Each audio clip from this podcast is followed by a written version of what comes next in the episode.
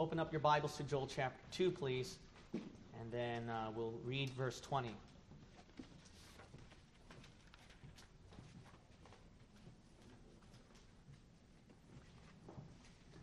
The Bible says, But I will remove far off from you the northern army, and will drive him into a land barren and desolate, with his face toward the east sea, and his hinder part toward the utmost uh, sea.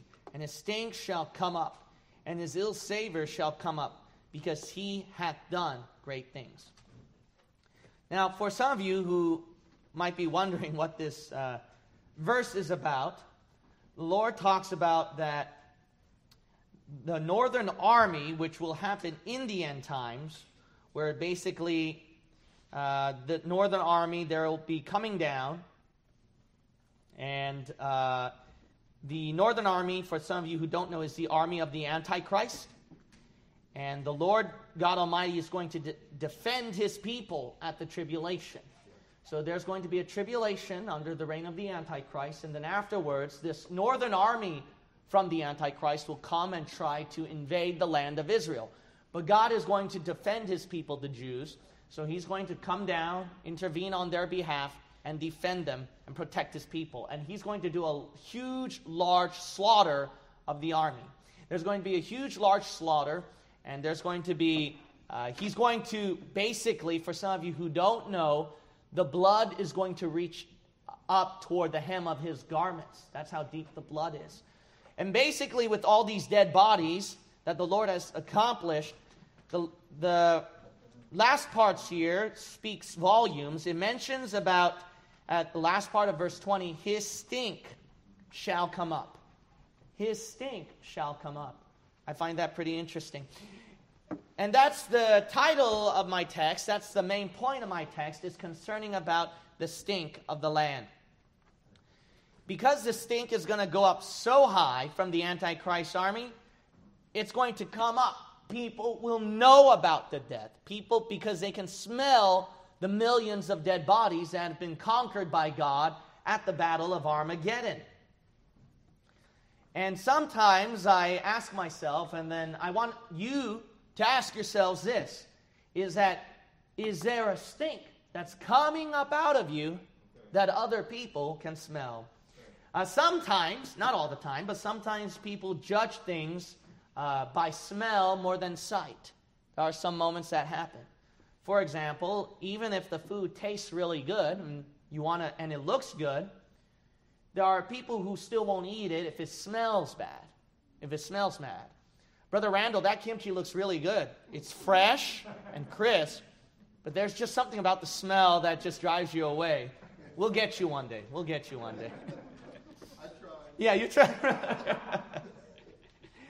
but the bed as well. The bed, if it's very, very comfortable and it's huge and nice, you still won't sleep on it if it smells because the mind wanders about what happened here in the bed. The shirt, even if it's washed, there are people who still won't wear it. You might say, why? If it smells pretty strong, right? Maybe the bleach is just a little bit too strong or something went on with the washer, even if it's clean, you still won't wear it. And that's the point is that sometimes, even if things are done well by you, and even though tech, even though you're not really sinning and you're not sinning, the thing is is that the things that you do can give off a smell to other people. And the people, when they smell it, even though it looks good and even though you act good and you're not doing anything sinful, to them something smells fishy. And it could be something to a point where you lose your testimony. For example, pastor might do, not do anything with the secretary, but when they go alone at night, then sometimes people are wondering something smells fishy here. Right? Christians can proclaim that they love the brethren and that they pray for them, but they never talk to them, especially if newcomers come and you don't talk to them, even though you do love them. Why? Because, see, it gives off a weird smell. It doesn't change that fact. And that's how newcomers might take it, which I hope not. But it's the same thing with other Christians here who've been in church for a while and they sense that way. There are church members who skip a few services, and people don't know about the reasons why they skip the church service. It could be because of a health problem, it could be issues related to their work or their home. But if there's a particular member that you see coming, and then they've been skipping once every two Sundays, and then once every three Sundays, once every four Sundays, the natural reaction of the people is that they're smelling the person in a way that, well, the person's just not uh, right with God. He's not really on fire for the Lord. But maybe the person is suffering a bad incident at the home, right? But we don't know. We can only go by the smell. See, the point is, in the Christian life, it is very important to not just avoid sin, but to avoid things that appear or give the testimony of something that is sinful. So I wonder if somebody here stinks today. So I think the title is appropriate. Somebody stinks. Let's pray. God, my Father, I pray that you'll please fill within me the power of your Holy Spirit. Wash away my sins with your blood. Help me to preach in power and in truth. Continually protect your people and this church, and may the truth march on. Cast out anything that gives a stench, Heavenly Father. I pray that you'll cast them out and you'll get full victory, and that the people here that they'll get full victory and that they'll be able to change their lives in a way that will glorify and honor you. Drive out anything that is evil from the smell. In Jesus' name we pray. Amen. My first point is your stink at the future. Your stink at the future. I want us to look at a future point on how your smell will affect you later on in life. Sometimes you don't realize that the way that you do things is going to smell bad in the future. For example, the Bible says in Proverbs chapter 25 verse 19, confidence in an unfaithful man in time of trouble is like a broken tooth and a foot out of joint.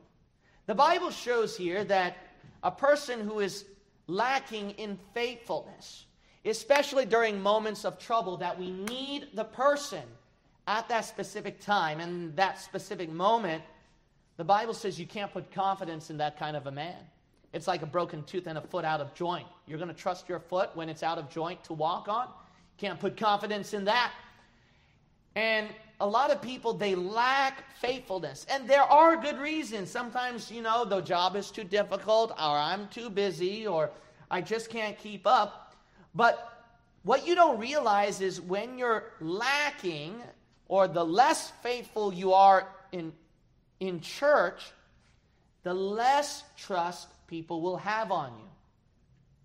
Especially during moments of trouble where we need the person for a specific situation and time, and you're not there. Why? Because you weren't faithful at that moment. And because of that, then you're going to lose the trust at that pivotal, important moment. Unfaithfulness basically creates the stink ahead in your future as mistrust. Mistrust.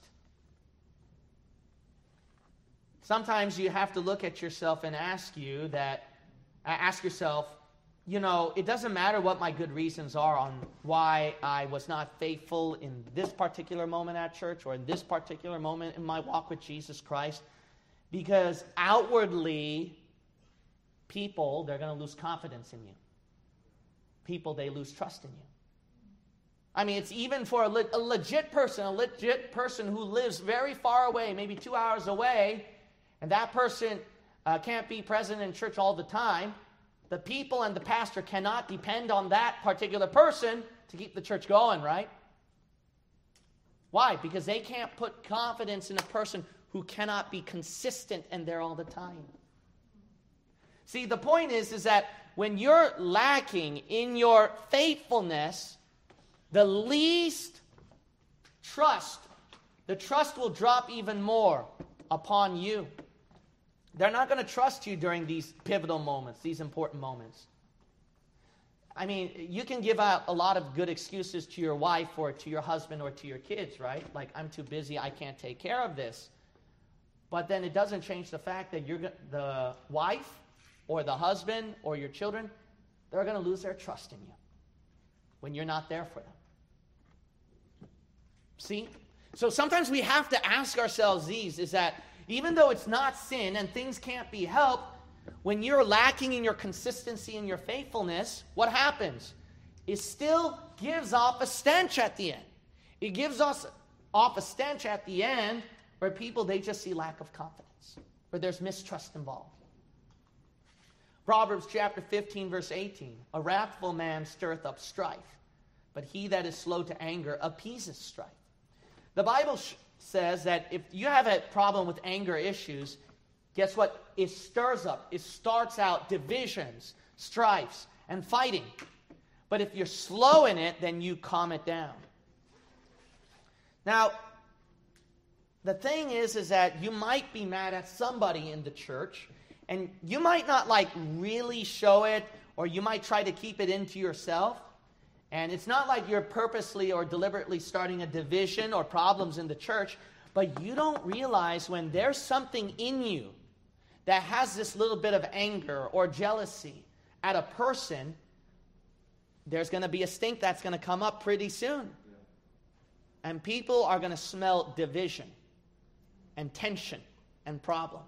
People can smell it. I'm not saying that you just uh, punched a person in the church all of a sudden. But there's something in you that's upset at a person. When that when it's stuck inside you, guess what? The stink comes out. People are going to smell it. Even though you look good, right? You look good, you act good, you're a nice, loving Christian. But then if there's something in there that's anger, guess what? The smell's going to come out. Smell comes out. And it doesn't matter what your good reasons are. And a lot of people have good reasons about to be mad at somebody. I feel like I have a good reason to be mad uh, when I'm involved in a family fight. That happens, or somebody who's very close in my life. I feel like I have a good reason to be mad, and I have rightful, legitimate reasons to do so, as do everybody involved in a fight, right? Or an argument. You feel like that, and you feel wrong.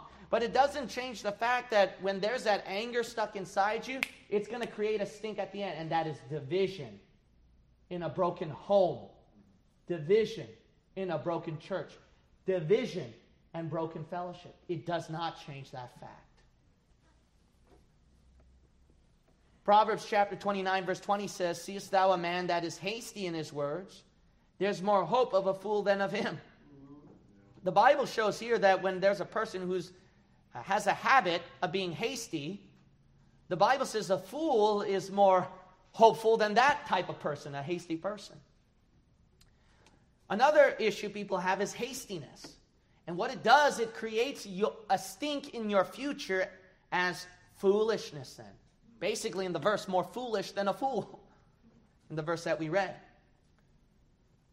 Sometimes you might say, Well, I don't think that I'm being hasty in saying this. I'm not hasty in acting this way or doing this way or how I behave. But you got to be careful of that attitude of yours because uh, that kind of hastiness what it creates is you appear foolish in the eyes of the world. Didn't you know that?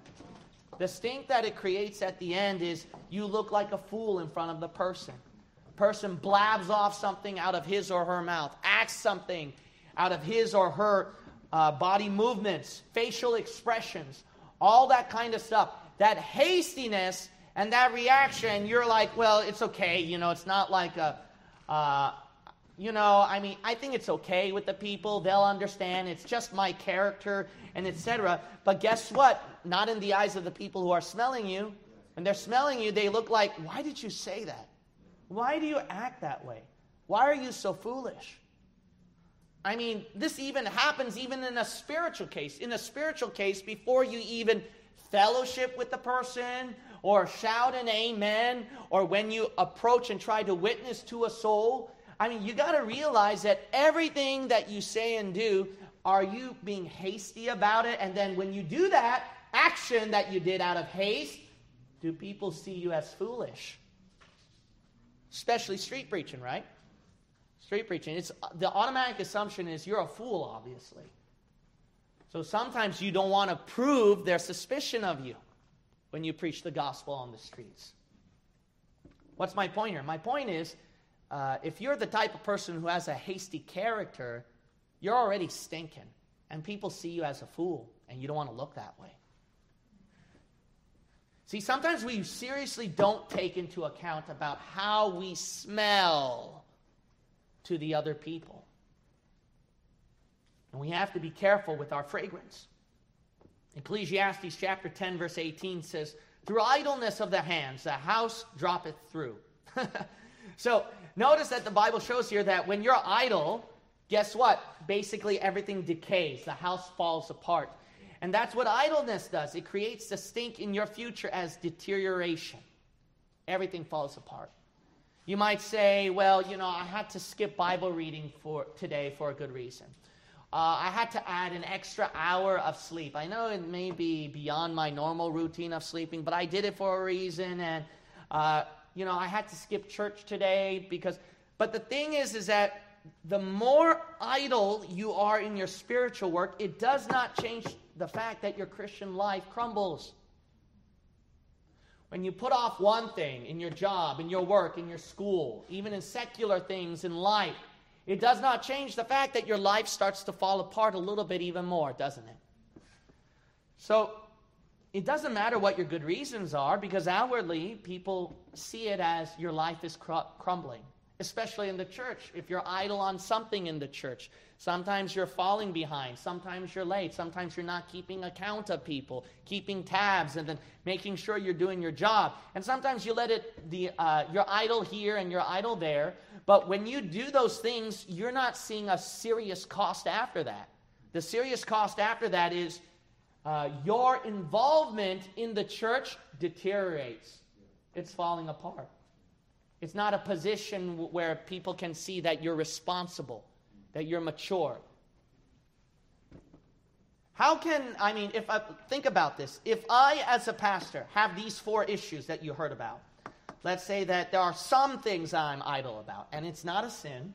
There are, there are some things I'm idle about. There are some things that I'm kind of hasty with, but it's not a sin. There are some things that I'm upset at somebody or some situation, and it's not a sin. I feel like that I had a right to.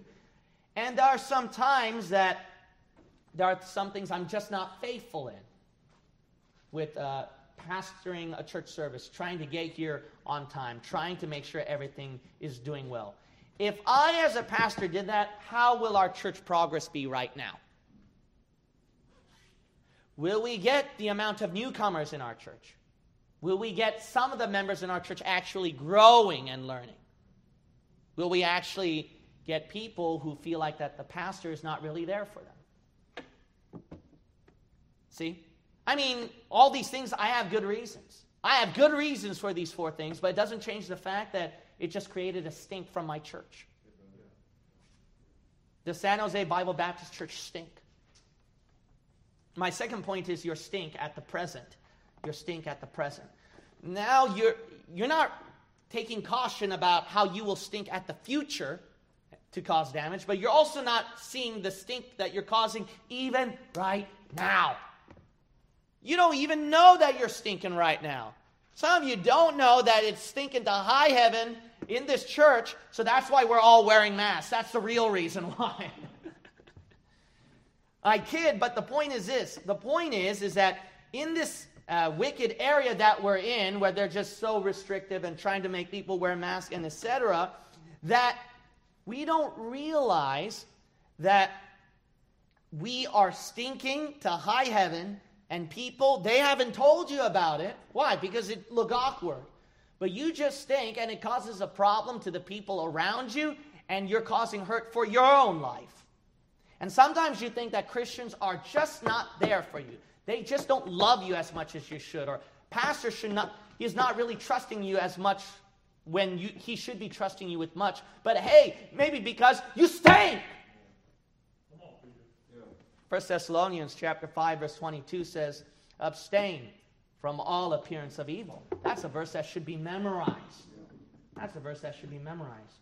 Hold on one second, please.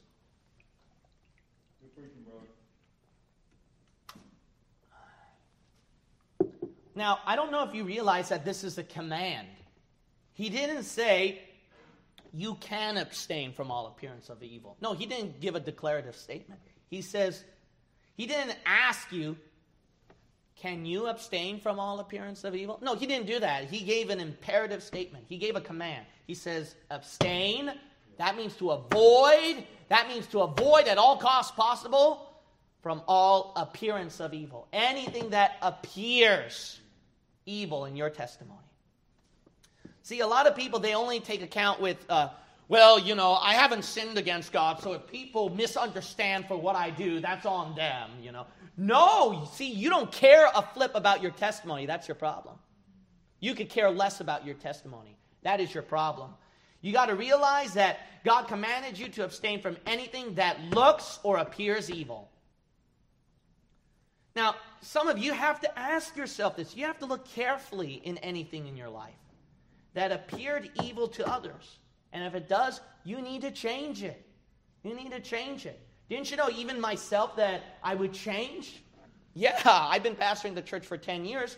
And you know what? I didn't do anything wrong. I preached the way that should be preached, taught the way that I should teach, talked to people the way I should talk to people, managed the church the way that I should manage people. But then I noticed that some of the decisions that I make, it causes a burden to some people.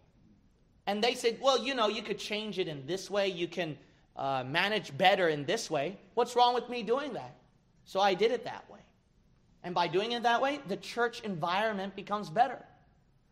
But if I completely ignored that and did my own way of doing things, they would have saw, they would have still seen an immature person who thinks he can pastor the church and think he's all that and he's too hard and inconsiderate of people and he really doesn't care about me.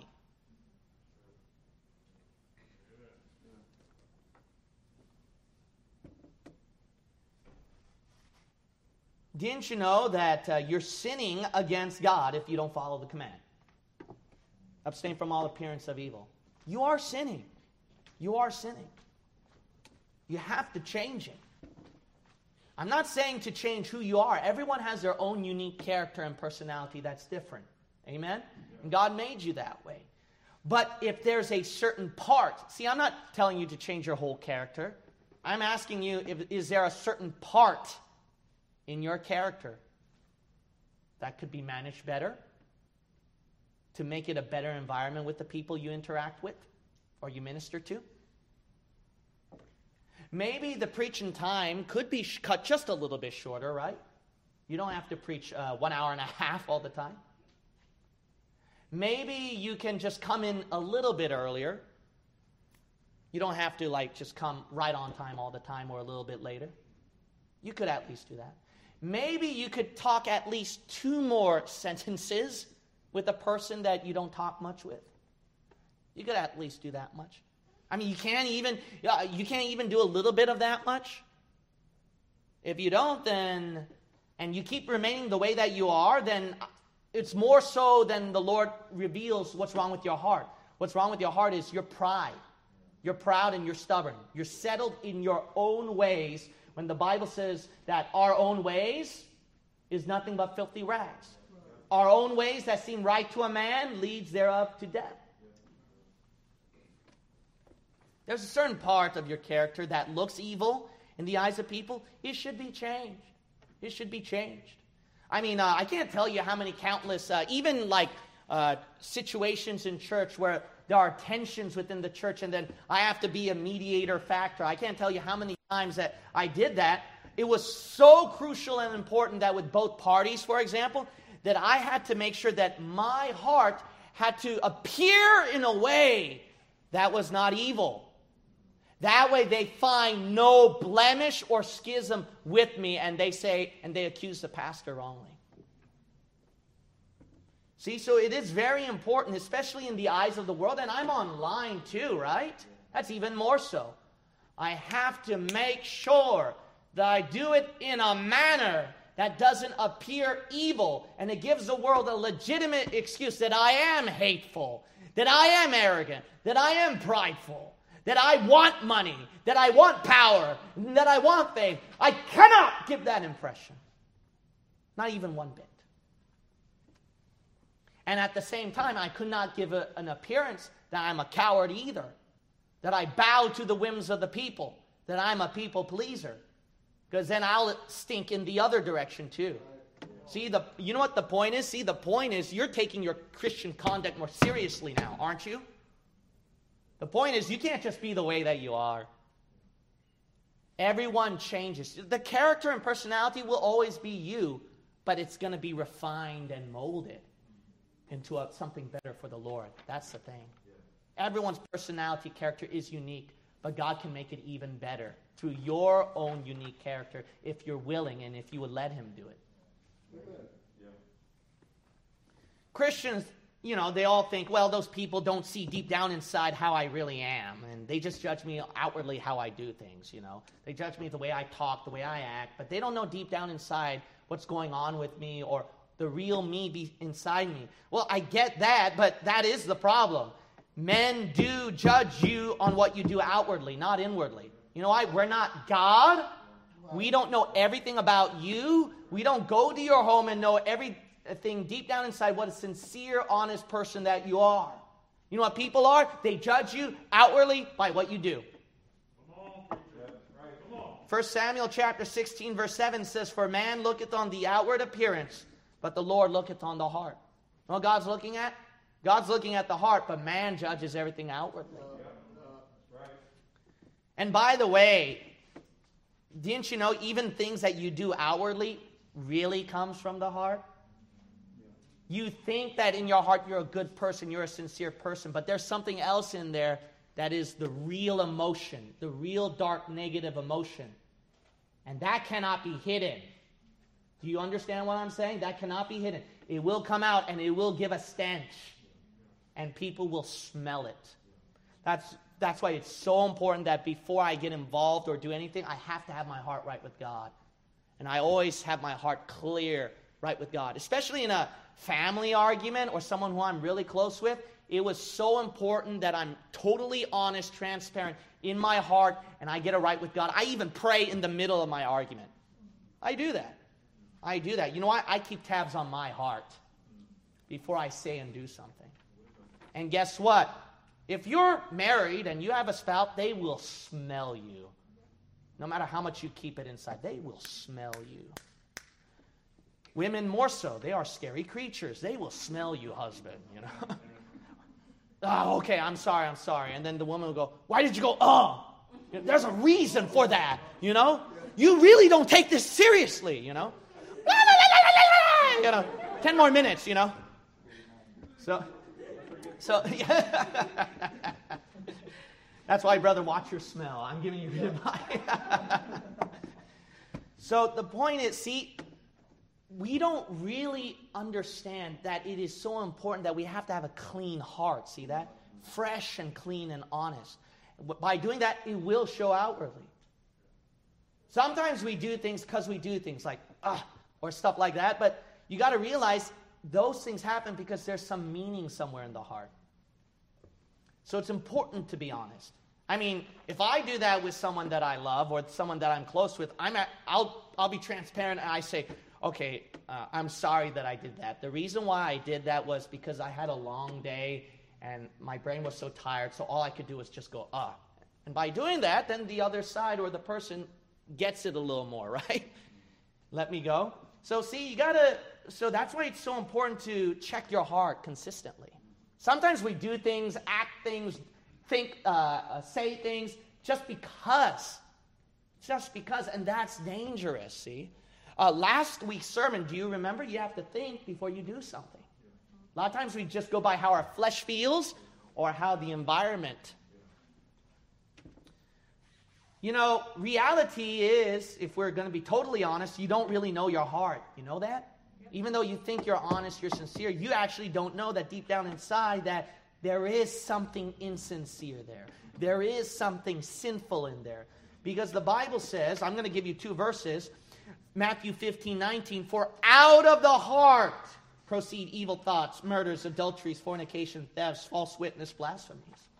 See, it all comes out, what they smell outwardly from you does come from the heart deep down inside.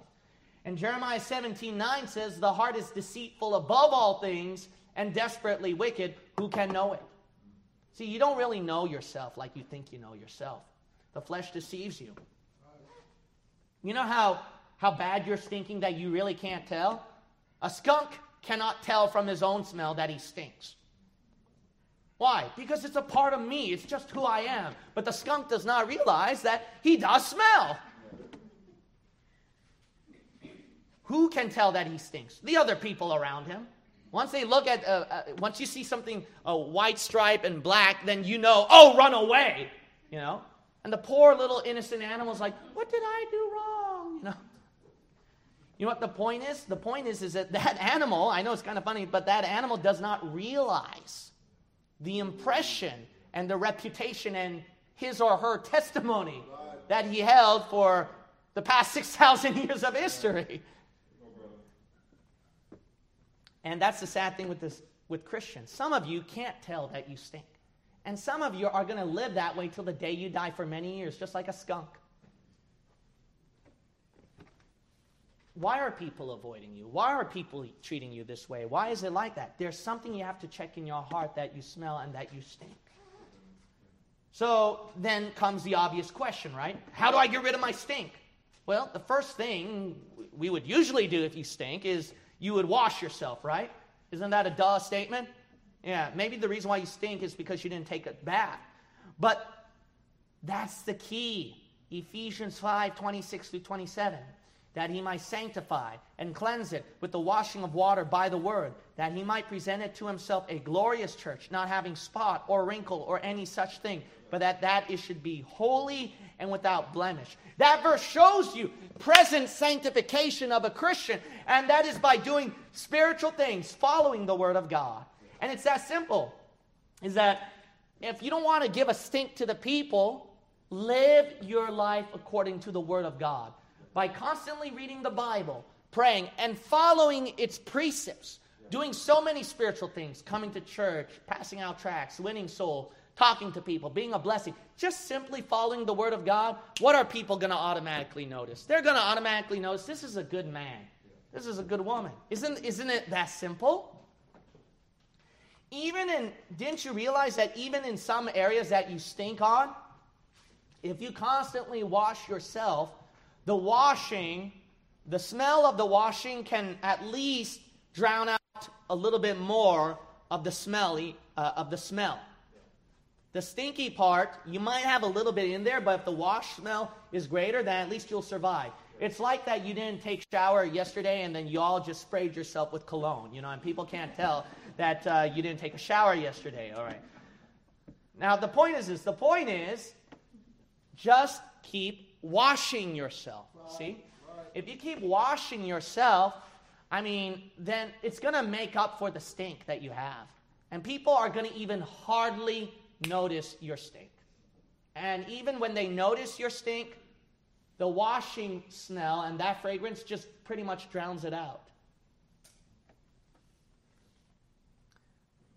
One problem that you realize is because you're thinking of a particular deed that you, good deed that you did with people, or a particular spiritual thing that you did with people, that people will automatically treat you better. You know, there are those kind of people. People who uh, say, you know, I've been with Pastor ever since the beginning and came to church faithfully all the time, but now, you know, it seems like the pastor uh, plays favorite with this particular person, even ask that person to take care of a service within, and that person's only been here for one or two years. And you know, because of that, it just don't seem right. And you know, that's your problem. You're looking so much at what? Your resume of church attendance, a particular spiritual deed. And only concentrating on your good points make you so blind to your bad points. So, you know what you need to do? You need to uh, just keep washing. That's the point.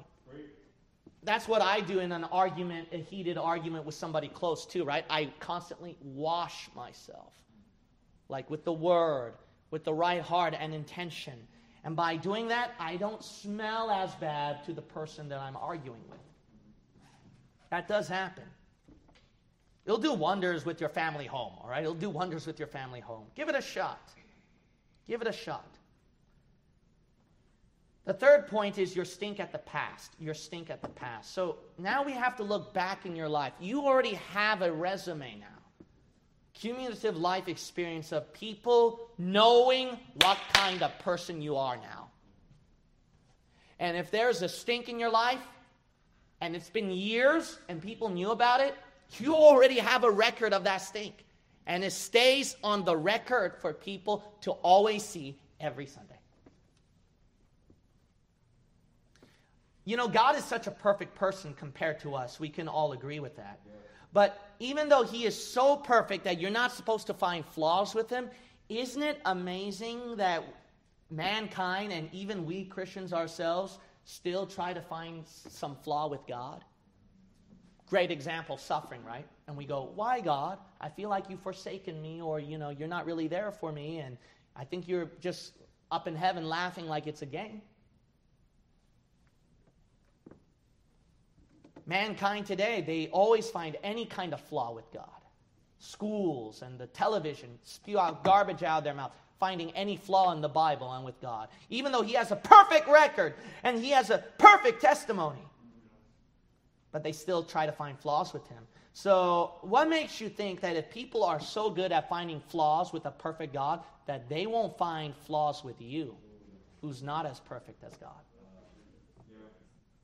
You know, you're all you're on your own little world, thinking that oh, I'm right with God and I'm okay, and you know this is just how I am. If people misunderstand or people think differently, that's on them, and etc. Look, see, you're you're in your own little world.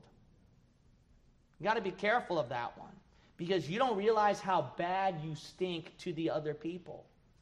Kimchi is harmless. Kimchi didn't do anything wrong. I don't smell. I taste good, actually. But there are some people who smell it and say, I can't help it. I can't just eat you, right?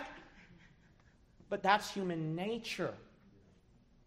Human nature. You don't realize how much you're hurting or burdening the other person because you're not in their world, you're in your own little world. And if you enter into their world, then can you imagine the pain that they're feeling, the burden that they're feeling, the stress that they're sensing? 1 Corinthians chapter 4 verse 1 says let a man so account of us as of the ministers of Christ and stewards of the mysteries of God. God uh, the apostle Paul gave a challenge to the people. Let a man so account of us. So he's challenging them. What kind of flaw? What kind of mistake did I make? Can you do that with this church? Let me give a challenge here. If I ask the church, to write three flaws, three flaws they can find with you, I want you to use your heads. What do you think they will be? Come on, answer the question in your mind. All right. None of you just say it out, all right, please. I don't want to hear it, okay? Marijuana, you know, no, I don't hear that, you know. So, if a person, if I ask the whole church here and say, okay, Gene Kim, all of a sudden, Max O'Neill, or Ralph. All of a sudden, I called out the name. I told the church, all right, I want you to find three flaws. Three flaws and write it down with this particular person. Think about it. What do you think it will be if you're the person they're writing about? What do you think it will be? Another question Can you get away with it? When they write it down about you, your flaw? Um, I would like to ask you this question. If people who don't know everything about you, everything that you thought or felt in your heart, and they're able to write three flaws about you, how much more can God? At the judgment seat of Christ, who knows every thought, intention, and heart, and feeling, emotion, and it gets a little bit more humbling and scary after that, right?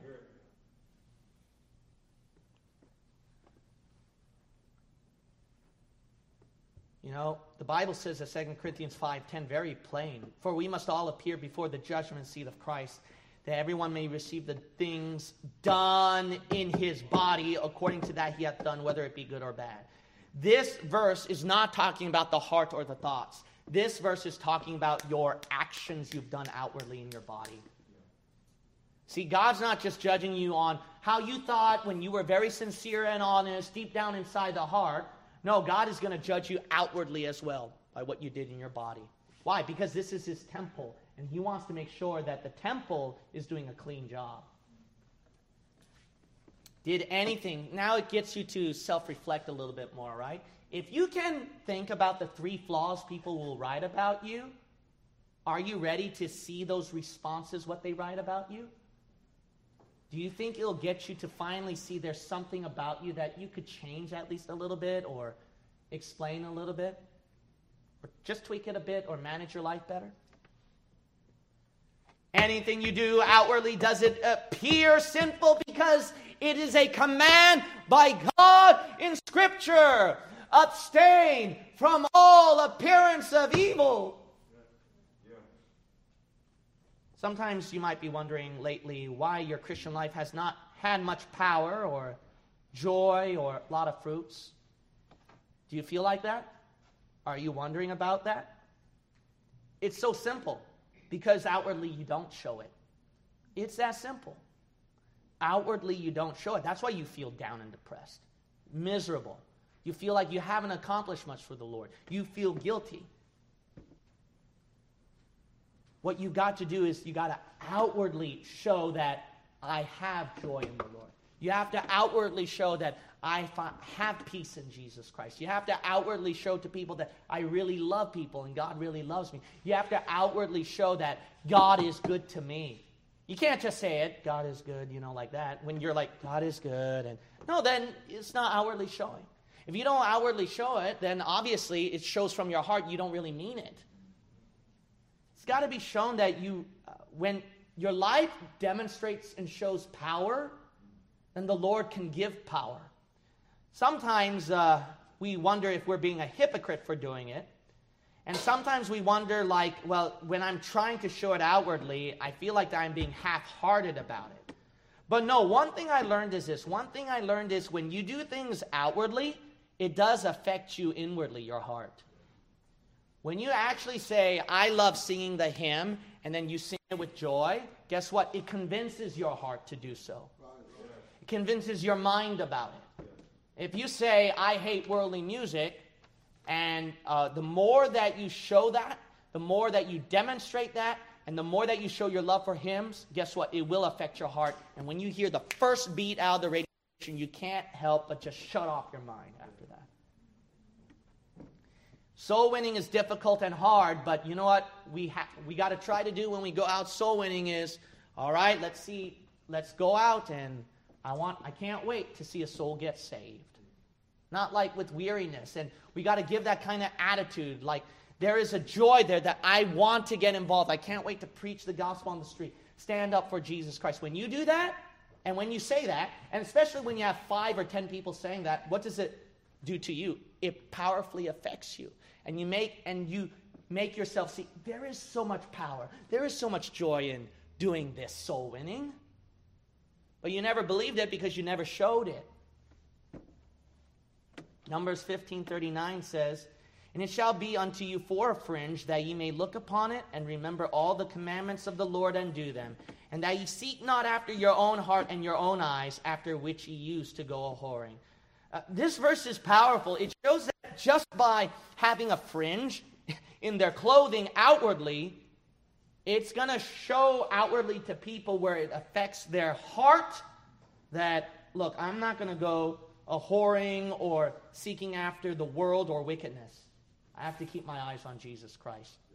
Why do you think that I put on uh, this outfit for church? Why do you think we believe in dressing our best? Because we want to demonstrate serious serious we are for the Lord.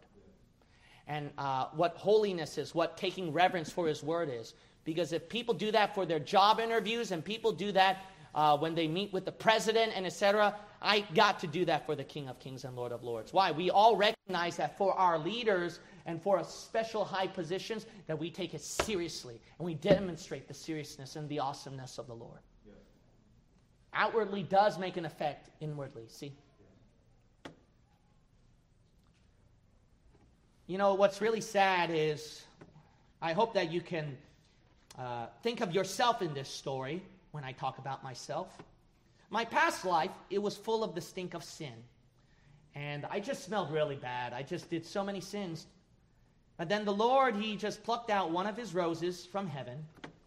And then He says, Okay, uh, I'm going to take out this rose from my garden, and it's the rose of Sharon. I'm going to send you down on earth. All right. Go down there and you're going to die because you're going to give up your smell, your fragrance for the pers- those people who stink. And the rose of Sharon did go down to earth, and died for my sins. And the rose of Sharon is Jesus Christ. He gave a sweet fragrance that filled up the, the wretched stench in my life. And once I received that rose of Sharon into my heart, the rose of Sharon, its fragrance began to give out a little bit of a whiff. And automatically the world smelled it. Automatically, the people close to my life says, What happened to you? You're different.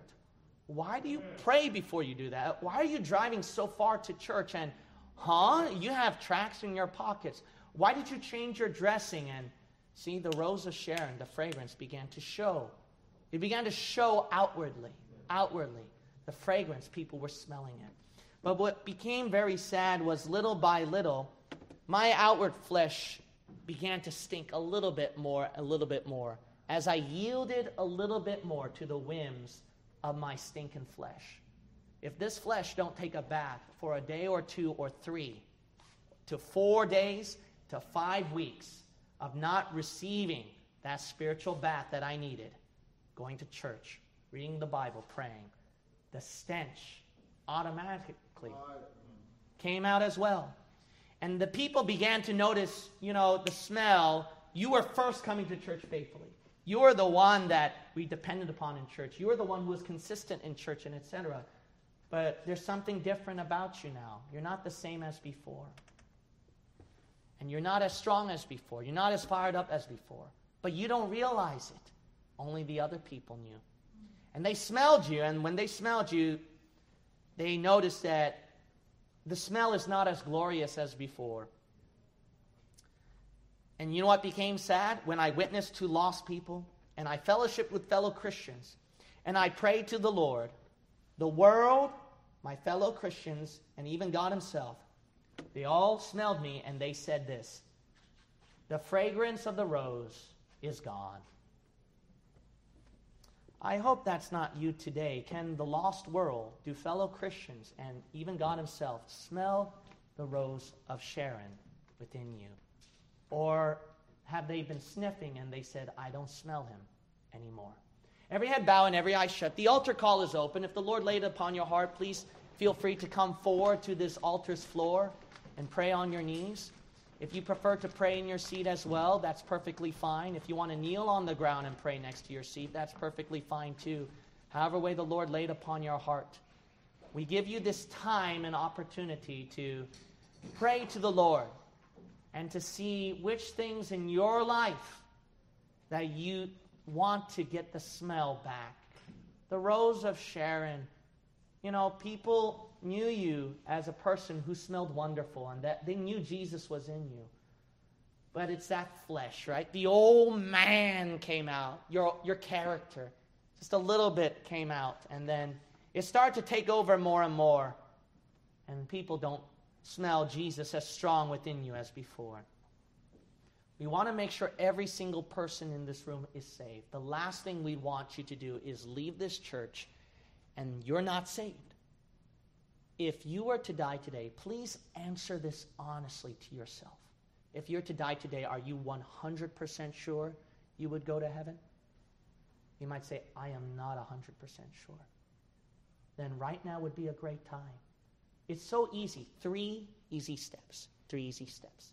Step number one realize you can't go to heaven, that you're going to burn in hell after you die forever. Why? Because you've sinned. Let's be honest, you've sinned before, right? At least once. I've sinned too. We have to realize that because of sin, that there is a price and you're going to burn in hell forever. So, number one, just realize you're lost and you're going to burn in hell because of sin. You might say, okay, I realize that, so I want to get saved. How do I do that? Well, step number two. That's why you know the story. Jesus is God who died, buried, and resurrected. But people don't know that story, the real meaning. Do you know why Jesus did all that? So his blood can wash away your sin. That's why Jesus died. It's to get rid of all the sins you've committed which means then you're clean enough to go to heaven because you have zero sin, right? That's step number two. People mess up in step number two. They feel like they have to do something themselves. I have to clean up my life. I have to go to church. I have to get baptized. I have to start living for the Lord, loving Jesus, keep his commandments. But God says, not anything by what you do. Otherwise, why did Jesus even bother to die for you if there's anything you can do about it? He died to save you, meaning you can't do it yourself. So that leaves step number three. Step number three. Realizing all of this, all you have to do now is just say it to God. Just say it to God, God, I know sin puts me to hell, so I repent. But there's nothing I can do about it, God. All I can do is just believe. Just believe what you did on the cross can save me. If you do that, then you're saved. It's that simple. You can say that right now. You might say, Well, Pastor, I don't know how to say it to God. Can you help me out? Sure, I can give you the words to say it and you can repeat after me. But remember, repeating a prayer does not save you. People think that. It's believing what he did for you on the cross. I'm just giving you the words how to say it. That's all I'm doing. So repeat after me in these words, and you don't have to feel embarrassed or ashamed. Every head is bowed and every eye is shut. I am not going to point you out. You don't have to repeat after me out loud. You can just repeat silently to yourself. Mean every word with all your heart. Say it this way Dear God, I repent as a sinner. I believe Jesus is God who died, buried, and resurrected so his blood can wash away my sin. I'm only trusting in that alone to save me, not my good works. In Jesus' name, I pray. Amen. Amen. If you could bow your head and close your eyes just one last time, please, one last time. And this is out of respect so that you don't feel embarrassed, so that other people don't feel embarrassed.